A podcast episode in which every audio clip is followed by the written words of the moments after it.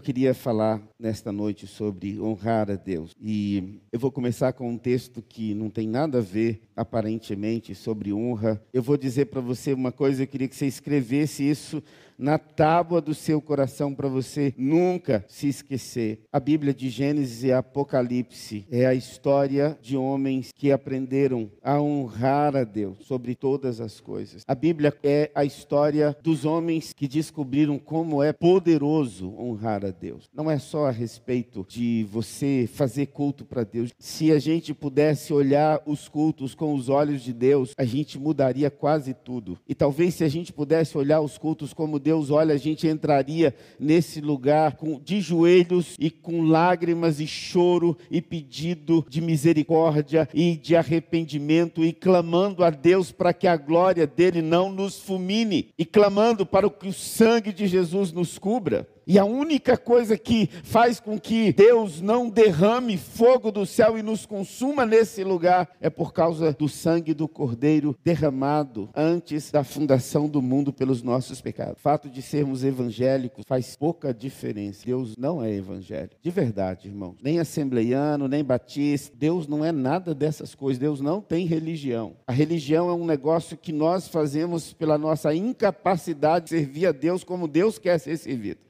E a única coisa que Deus nos pede é aprenda a honrar a Deus. Quando você aprende a honrar a Deus, você joga fora tudo que é desprezível. Primeira coisa que a gente faz é deixar de adorar e servir entidades menores do que Deus. É deixar de acreditar no homem e colocar o homem no lugar de Deus. Quando nós descobrimos como é que Deus olha para nós, a gente começa a mudar os, e os valores eles alternam de forma poderosa porque a Bíblia diz que nós somos dignos da perdição eterna. Quando nós nos achegamos a esse lugar para fazer culto, a gente precisa ter muito temor. Sabe quando Moisés chegou diante da sarça? Eu acho que Moisés devia pensar assim: poxa, eu sou o escolhido. Deus disse que vai fazer uma grande obra através de mim. E Deus havia falado isso. E ele provavelmente chegou com aquele sentimento assim de que eu sou e eu posso. E a primeira coisa que Deus disse para ele foi: Moisés, tira a sandália dos seus pés. Esse lugar onde você está é terra santa. Eu estou nesse lugar. Não era o lugar, gente. Não tem lugares santos. Tem lugares onde Deus está e tem lugares onde Deus não está. Se a igreja está cheia da presença de Deus, os irmãos estão cheios da presença de Deus e o Espírito de Deus acha lugar aqui então Deus está aqui esse lugar é santo. Esse lugar é santo quando você está aqui cheio da presença de Deus. Esses bancos não têm poder, esse lugar mais alto aqui é só para você me ver melhor. Mas a única coisa que faz diferença nesse lugar é o fato de saber que o Espírito de Deus cumpre a promessa na boca de Jesus que diz: onde vocês se reunirem em meu nome, aí eu estou nesse lugar. Quando a gente fala de honra, a gente precisa entender que os homens de que a Bíblia fala foram homens que descobriram que Deus é absolutamente maior do que tudo quanto nós pensamos ou imaginamos. Não há em nós qualquer merecimento. Não há em nós, irmãos, a não ser o culto e guarda isso no seu coração.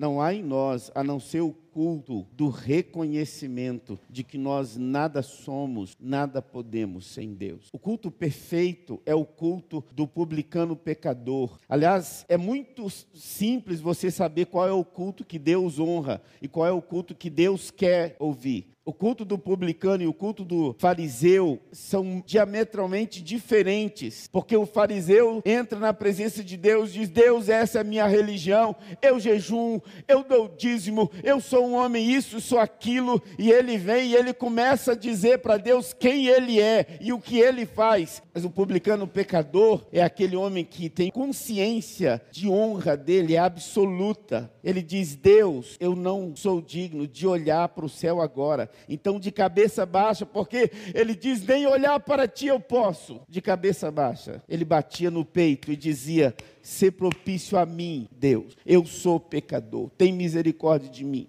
Olha para mim, Deus, porque eu mal consigo estar de pé diante do. Essa consciência, irmãos, de honra, é que faz o lugar, é que faz quem nós somos. A gente não é diferente de qualquer outra pessoa que passa aí na rua. Às vezes eu fico tão indignado com nós que somos cristãos, a gente faz diferença entre nós e eles, porque a gente acha que porque a gente é evangélico ou cristão, a gente é melhor do que o outro que está do outro lado. E o outro que está do outro lado vive porque o sangue de Jesus o mantém vivo, porque o sangue de Jesus foi derramado na cruz do Calvário desde antes da fundação do mundo, e não há um único ser vivo nesse planeta que não esteja sendo carregado pelo precioso e glorioso santo sangue de Jesus derramado antes da fundação do mundo. Não sou só eu é o pecador, é a prostituta, ela está viva. Como é que ela está viva? Ela está viva porque Deus carrega aquela prostituta no precioso sangue de Jesus. A única diferença é que meus olhos se abriram e eu vi, pela graça de Deus, que eu sou pecador e ela ainda não se viu pecadora. Porque no dia que ela se vê pecadora, ela vai dizer: Eu quero deixar o pecado. E aí ela vai ser como eu. Então qual é a diferença se eu e o bandido somos carregados no precioso sangue de Jesus? Qual é a diferença? A gente, às vezes, vive uma vida cristã repugnante aos olhos de Deus, porque a gente põe um tapume da religiosidade e a gente enfeita o tapume, mas Deus olha de lá para cá e os olhos de Deus são como chamas de fogo e Deus vê cada minuto do meu dia as minhas más intenções, minhas atitudes às vezes egoístas, minha falta de amor, a minha incompreensão de que tudo é sustentado pela graça de Deus, de que tudo é carregado por Sua misericórdia. Quando eu olho para mim mesmo, irmão, sozinho, à noite, eu louvo a Deus porque eu acordo muito de madrugada.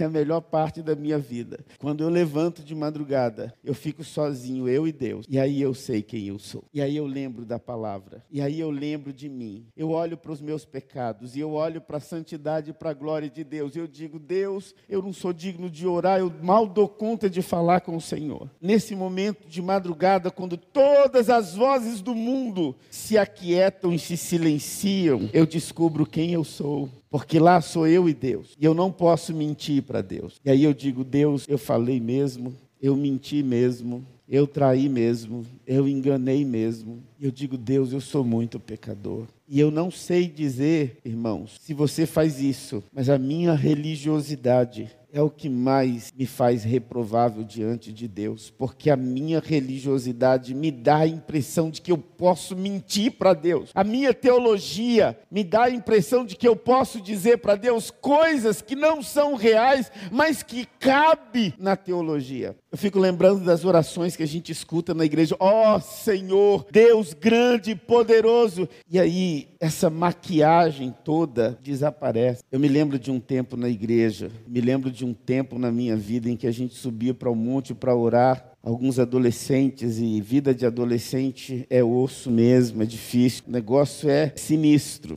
mas não tem coisa mais linda do que um monte de adolescente em cima de um monte de cara no chão, derramando a alma e dizendo para Deus quem são.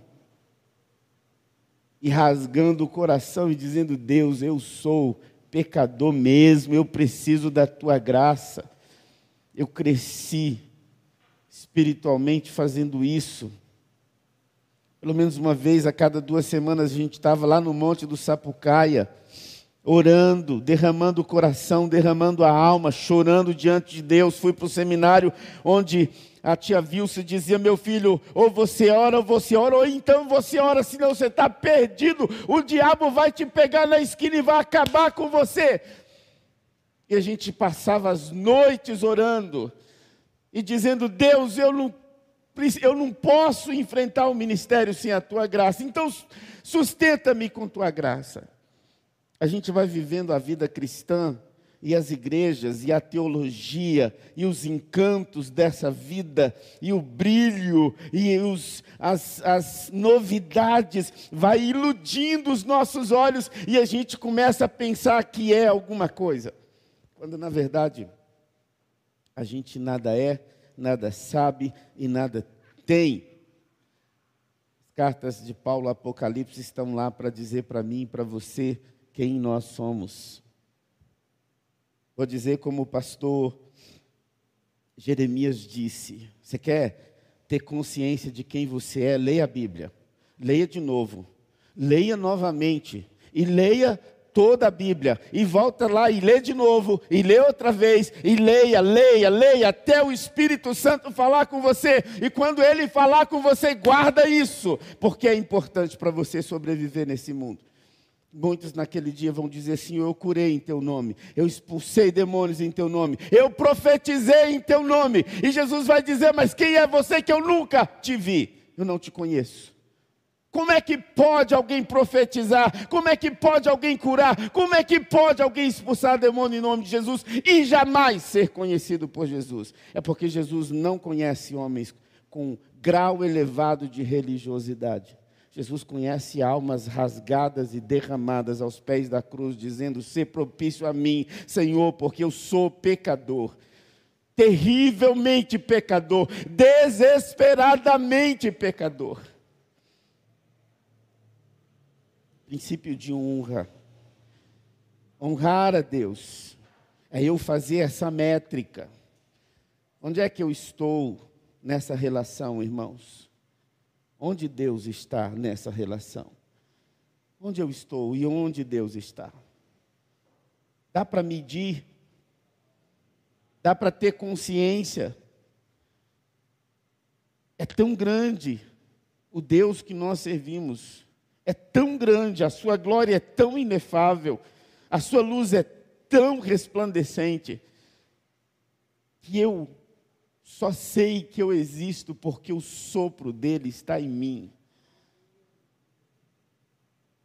E não existe uma vida nesse planeta que não vive por causa do sopro de Deus. Quando você vê um, um bêbado caído na rua, em nome de Jesus, não passa por ele sem dizer: Deus, tem misericórdia desse como o Senhor teve de mim. Se você puder ajudar, estende a mão para ele porque ele é um sopro de Deus e Deus ama gente que se importa com gente. Eu estou aqui para ser um pedaço, um pouquinho, uma gota no oceano de um Deus que é absoluta misericórdia, e eu não posso olhar para o perdido e fingir que eu não vejo, que eu sou mais digno do que ele é. Às vezes eu ando pelas ruas eu passo por um e eu oro, digo: Deus, tem misericórdia dessa vida. Deixa Ele te conhecer, Senhor. A coisa mais importante na nossa vida, irmãos, é quando nós descobrimos que existe um Deus, Criador dos céus e da terra, e que Ele é acessível. Existe uma coisa que eu queria falar nesse texto que eu ainda nem li, mas vou ler, eu prometo. É que Deus espera de nós muito mais do que o conhecimento da letra. Sabe quando eu conheço letras, textos, informação a respeito de Jesus, eu chego num lugar e eu abro a boca e eu só tenho informação para dar, eu só tenho letra e, e eu só tenho a, a, os dados teológicos, as informações é, científicas a respeito de Deus, e eu falo para essa pessoa, quando eu falo para ela, o que eu transmito para o coração dela é informação. Informação não tem o poder de transformar vidas. Deus espera que quando eu falar com alguém, eu fale do íntimo, da minha vida de intimidade com Deus. Quando eu abri a boca para falar, o que sair da minha boca veio da minha profunda intimidade com Deus, emanou lá daquele canto secreto, lá daquele lugar de oração, lá da intimidade da palavra com Deus veio não de um culto, veio não de ideias, de livros escritos, veio da alma que se rasgou perante Deus, disse: Deus tem misericórdia de mim. E quando eu falar ao homem, o que Deus espera que eu transmita para o coração do homem é o resultado daquele lugar secreto com Deus. É como os discípulos que ouviram do Sinédrio dizendo: Estes homens certamente estiveram com Jesus chamado Cristo, porque ele fala como ele falava, e eles se comportam como ele se comportava. Eu não consigo ver Jesus sendo transmitido nas nossas informações religiosas, teológicas e nas muitas letras que às vezes nós temos. Preciso mais do que isso. Texto que eu queria ler com você é 1 Coríntios 3, versículo 12 a 15. Se você quiser abrir, eu vou falar rapidamente sobre o texto. Eu já falei quase tudo que eu queria falar nesta noite. Então não tenha medo de sair aqui, daqui depois das nove ou antes das nove. Amém, Amanda? uh, o texto diz: E se alguém sobre este fundamento formar um edifício. Eu estou no capítulo 1, perdão, capítulo 3, versículo 12 a 15 de 1 Coríntios. Amém? Todo mundo achou? Todo mundo comigo? E se alguém sobre este fundamento formar um edifício de ouro, de prata, de pedras preciosas, de madeira, de feno ou palha, a obra de cada um se manifestará. Quero que você preste atenção nisso. A obra de todos nós se manifestará. Quando eu falo a obra, é o resultado da vida, gente. Não é, não está falando de missionários aqui não, viu, galerinha do bem? Não está falando aos missionários, a obra dos missionários, dos obreiros de Deus, não. A obra de cada um, eu e você. A obra da nossa vida, o resultado da nossa vida se manifestará. O resultado da vida de todo crente. Ah, pastor, mas tem crente que é chamado. Não, irmãos, todo crente é chamado para servir. Todo crente é chamado. Ah, pastor, mas eu. Você é.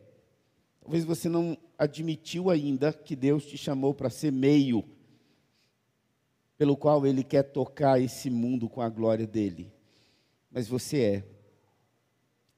E diz a obra de cada um, a obra de cada um. Se alguém sobre este fundamento formar um edifício de ouro, de prata, de pedras preciosas, de madeira, de feno, de palha, a obra de cada um se manifestará. Na verdade, o dia a declarará, porque pelo fogo será descoberta, e o fogo provará qual seja a obra de cada um. E se alguém, e se a obra que alguém edificou nessa parte permanecer, esse receberá galardão e se a obra de alguém se queimar, sofrerá ah, o dano, mas o tal será salvo, todavia, como pelo fogo. Porque o que salva não é a obra. Não é a obra que salva, não é o trabalho que salva. O que salva é a graça de Jesus em nós.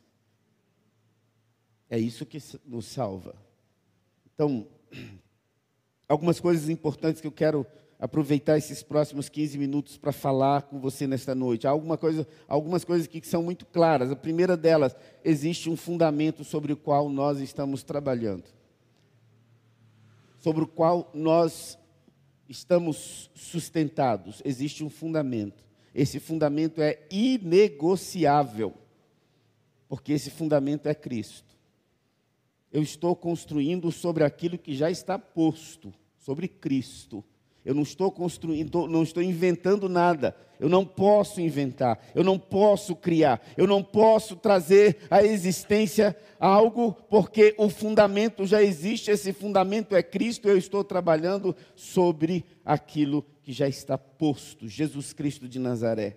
Ou seja, o que, que esse texto está dizendo? A minha relação nesse mundo com Deus precisa ser estritamente com base nas palavras, na obra, na vida de Jesus. E uma coisa que eu repito e falo, e incansavelmente eu vou dizer isso: você quer saber quem Deus é? Precisa olhar para Jesus. Quer saber a vontade de Deus? Precisa olhar para Jesus. Quer saber as intenções de Deus? Precisa olhar para Jesus. Quer saber a cara de Deus? Precisa olhar para Jesus. O jeito de Deus, olha para Jesus. A forma de Deus pensar, olha para Jesus. A forma de Deus agir, olha para Jesus. Quer saber quem Deus é? Olha para Jesus. Ou seja, esse fundamento é a revelação, a manifestação nesse mundo de trevas de quem é o Deus que nós servimos. Não tem um Deus diferente de Jesus. O Deus que nós servimos tem a cara de Jesus, o jeito de Jesus. Quando Jesus tratava com as pessoas, é como Deus trata. Não tem um Deus que é aquele Deus super poderoso e que manda as pessoas fazerem isso e aquilo. Não, gente. Como é que Jesus tratava seres humanos? Jesus chorava com seres humanos. Jesus chegou na casa de Lázaro e Jesus se se, ele sentiu a alma dele, no coração dele, a mudança acontecendo na casa daquele homem. Jesus chorou quando o seu amigo morreu. Jesus baixou para olhar nos olhos da mulher adulta e ficou ele e a mulher olhando um na direção do outro. Jesus se importou com um gadareno, atravessou o mar da Galiléia só para ir lá libertar o gadareno. Jesus se importa com o ser humano, esse é o jeito de Deus ser. Jesus tinha absoluta misericórdia, está Jesus entrando na cidade de Naim, vem a viúva, ela não pediu nada, só estava com a alma rasgada dilacerada, perdeu o marido há pouco tempo, agora está indo enterrar o filho. Ela não tem esperança, não tem alegria, não tem sentido na vida, não tem nada. Ela está indo a alma doída, porque perdeu tudo. E Jesus olhou para ela e o coração de Jesus se condoeu por aquela mulher. E ele foi lá e diz: mulher, não chora, não chora.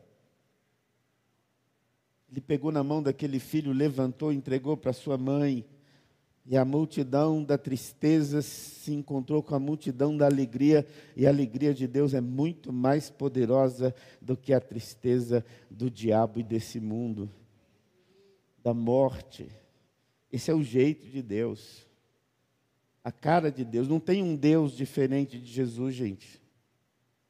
Às vezes a gente fica pensando que o Deus do Velho Testamento é mega super poderoso e que ele sai queimando todo mundo no fogo.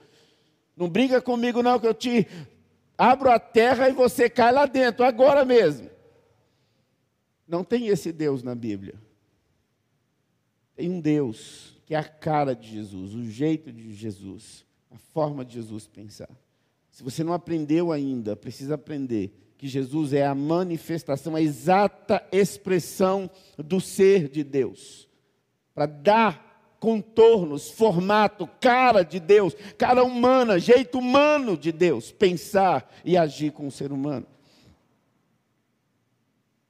Mas há algumas coisas que a gente precisa aprender. Se o fundamento é esse, é Cristo. Quando a gente olha para o modelo de trabalhar, existem muitos modelos.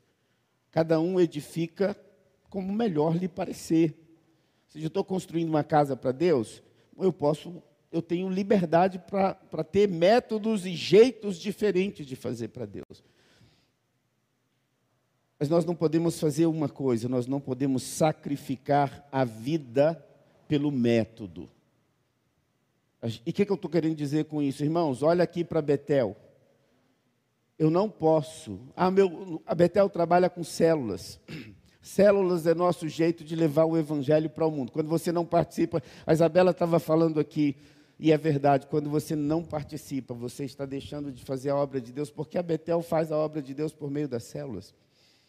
É quando alguém entra lá. Essa semana, eu fui provavelmente, a Tatiana, Tatiane e a Lilian estão me ouvindo agora pela internet. Essa semana eu fui lá em Tuiutaba, na casa da Tatiana, e conheci a família dela, e toda a família estava lá fui conhecer, porque a Tatiana e a Lília são irmãs e congregam na Betel por meio das células. Nunca a Tatiana pisou aqui. Então, se você não participa das nossas células, então você não consegue entender ainda que o nosso método de alcançar pessoas é por meio das nossas células. Está lá o irmão Edson agora, Vamos orar por ele no final desse culto. Lá em Canápolis, Irmão Edson ah, tá, foi discipulado por mim, vai fazer a última lição e vai batizar no próximo batismo. Ele mora em outra cidade. Como é que ele está alcançado? Por meio das células dessa igreja. Quando eu termino o culto aqui, que eu olho, é padrão dos cultos da Betel. Eu conto quantas pessoas estiveram assistindo, cerca de 170 pessoas, todo domingo, são as pessoas que participam da Betel. O pai da Talha mora lá no Prata, assiste os nossos cultos, está aqui hoje. Então, se você não participe, você faz pouco caso desse jeito nosso de fazer, é porque você ainda não entendeu que você é parte de um processo do qual a Betel está investindo tudo que ela tem e pode. Quando o farol se reúne, o farol se reúne para te dar a oportunidade, você que está aqui, você que está em casa, de cultuar a Deus com a juventude da Betel. O nosso jeito de fazer igreja é esse. Ah, mas eu não sou muito dado a essas coisas. Meus irmãos, mudou. Vou dizer como diz os meninos, a parada mudou. Porque antes a gente se reunia aqui, enchia esse lugar, ficava cheio e a gente cantava e levantava os braços e cantava. E Deus falou assim: esse negócio está muito ruim, está paia demais, vamos mudar esse negócio. E Deus foi e mudou o método dele. E tirou todo mundo da igreja. Vai para casa, meu filho. Aprender a ser crente. Mas não era ir para a igreja que a gente aprendia. Agora não, agora se vai para casa aprender a ser crente. Porque os verdadeiros crentes se descobriram nessa pandemia, gente. Eu descobri que ontem, anteontem, foi anteontem, sábado, foi sábado, eu nem sei que dia foi na casa da Lília. Na sexta fomos na casa da Lília. Descobri que a Lília, dessa, nessa pandemia toda, foi em duas, dois cultos em um ano e meses. Foi em dois cultos. Se converteu, foi preparada, vai se batizar durante um ano e meio quase, e foi em dois cultos. Ela só conhece a igreja pela internet. Olha que coisa linda que Deus está fazendo no mundo. Quer ser crente, meu irmão? Seja crente na igreja, em casa, na rua, no trabalho, onde você estiver. É para isso que nós somos chamados. Então, o nosso método de ser igreja é esse. E aí vem uma outra coisa interessante que eu queria deixar aqui no seu coração. Ah, nós não podemos negociar o método pela vida. Nosso método é fazer células? Sim, é. Mas existe uma coisa que você precisa saber. O que Deus quer de mim e de você não está no nível do culto, meu irmão. Porque você pode fazer culto em qualquer lugar. Você pode fazer culto na rua. Jonas fez um culto na barriga do peixe, no profundo do mar, e ele diz: quando eu cheguei quase no inferno, eu comecei a orar, e aquele lugar ardia em mim, e era como o um inferno, e eu orei. Jonas foi ouvido por Deus do ventre do peixe. Manassés foi ouvido por Deus do cárcere lá na Síria. E Deus aceitou o culto dele. Você pode fazer culto em qualquer lugar. Mas tem uma coisa que você precisa entender: é que não dá para abrir mão da vida em detrimento. Aliás, não dá para é, usar o método em detrimento da vida. Você não pode abrir mão disso. O que, que Deus espera de mim e de você é que nós estejamos em íntima, perfeita e total comunhão com o Espírito Santo de Deus. É isso que Deus espera que nós façamos. E rapidamente, eu vou falar de ouro, prata e pedras preciosas, porque essa semana eu fui muito tocado na conferência Paixão Contagiante da Central, que a igreja que trabalha com célula, é onde a gente aprende a maior parte das coisas que a gente faz aqui. E eu, eu fiquei tão maravilhado quando eu ouvi aquele pastor falar sobre ouro, prata e pedras preciosas. Ele falou assim: o que, que é o ouro? O ouro simboliza a pessoa que tem ah, essa riqueza espiritu espiritual trazida da intimidade com Deus. É como o ouro, é uma riqueza que o mundo não pode oferecer, que ninguém mais tem. Você não encontra em outro lugar. Tem um testemunho da vida de Deus nele que honra a Deus acima de todas as outras coisas na sua vida. Você não pode achar que pintar a igreja, fazer uma música boa ou orar antes do culto substitui a vida de Deus em nós. Não dá para negociar isso. O ouro fala desta realidade.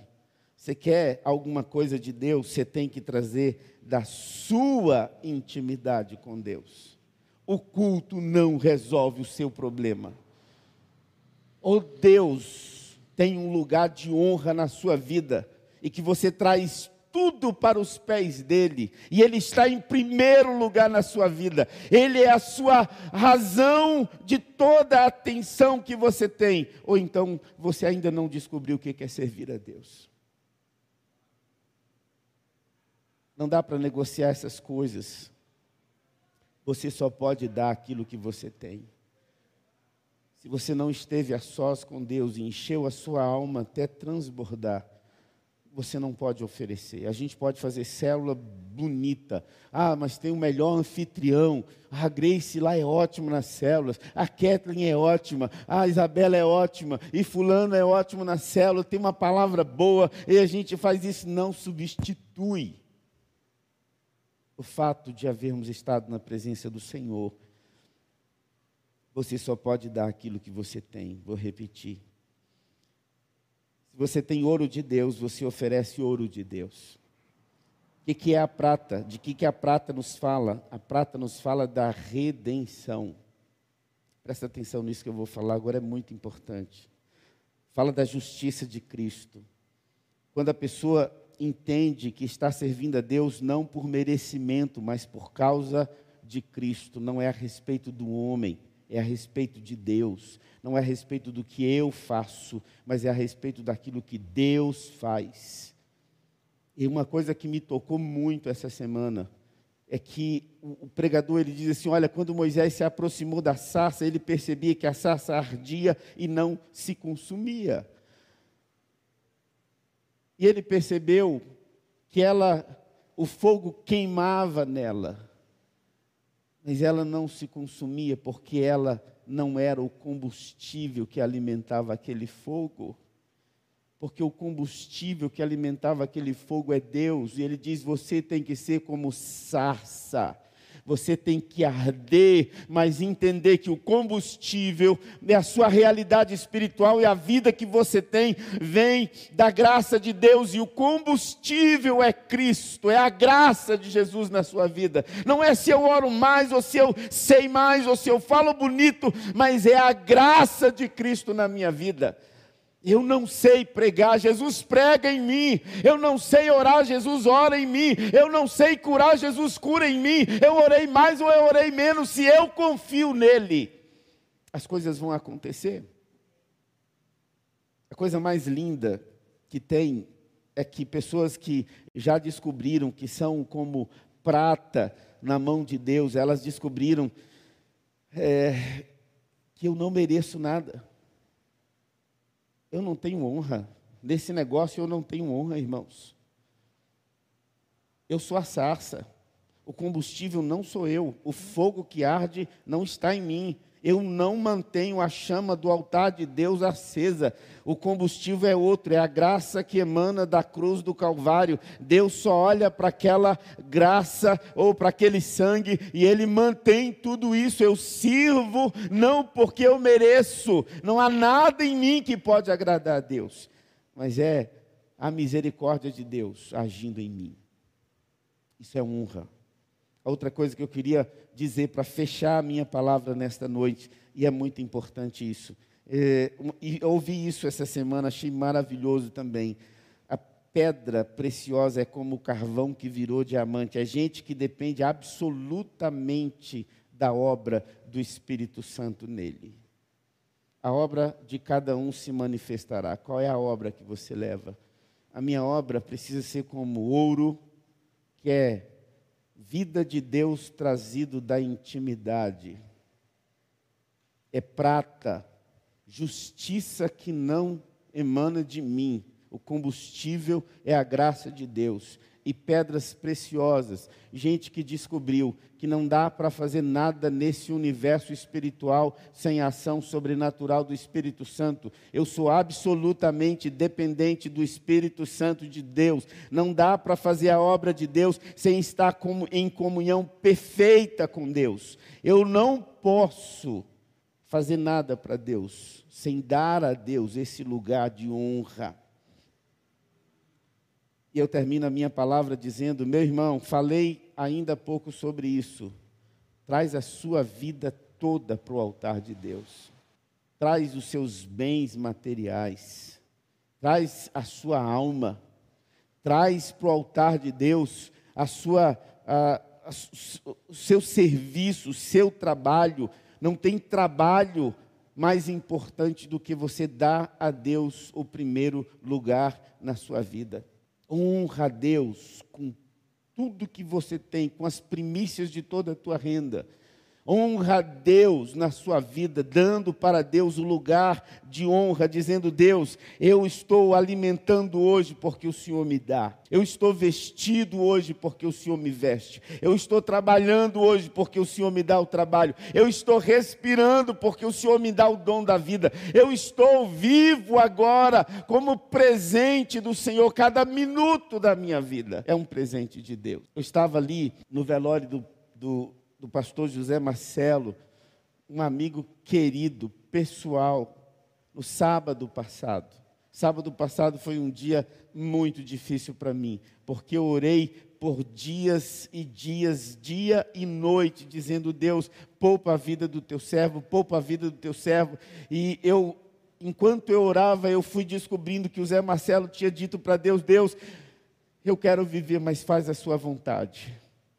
Eu quero viver, mas se o senhor não quiser, eu aceito. E Deus preferiu ouvir a oração do pastor Zé Marcelo e não a oração de todos nós. A vida é um presente, é um dom perfeito, é um, é um sopro de Deus. Então, gente, se a vida é um presente, qual é o lugar que Deus ocupa nessa vida que eu tenho? O que que Paulo está dizendo? Porque nele vivemos, nos movemos e existimos. O que que Paulo está dizendo? Ele está dizendo: meu irmão, traz tudo para o altar de Deus como uma oferta de graça, de gratidão, de honra para Deus. Traz tudo, traz a sua família para o altar de Deus traz o seu trabalho, traz o seu dinheiro para o altar de Deus, traz tudo que você tem para o altar de Deus. Diga, Deus, muito obrigado. Viver é um dom perfeito. O que, que faz a honra, gente? A honra é joelho dobrado, é cara no pó, no chão, dizendo: Deus, o Senhor é quem faz.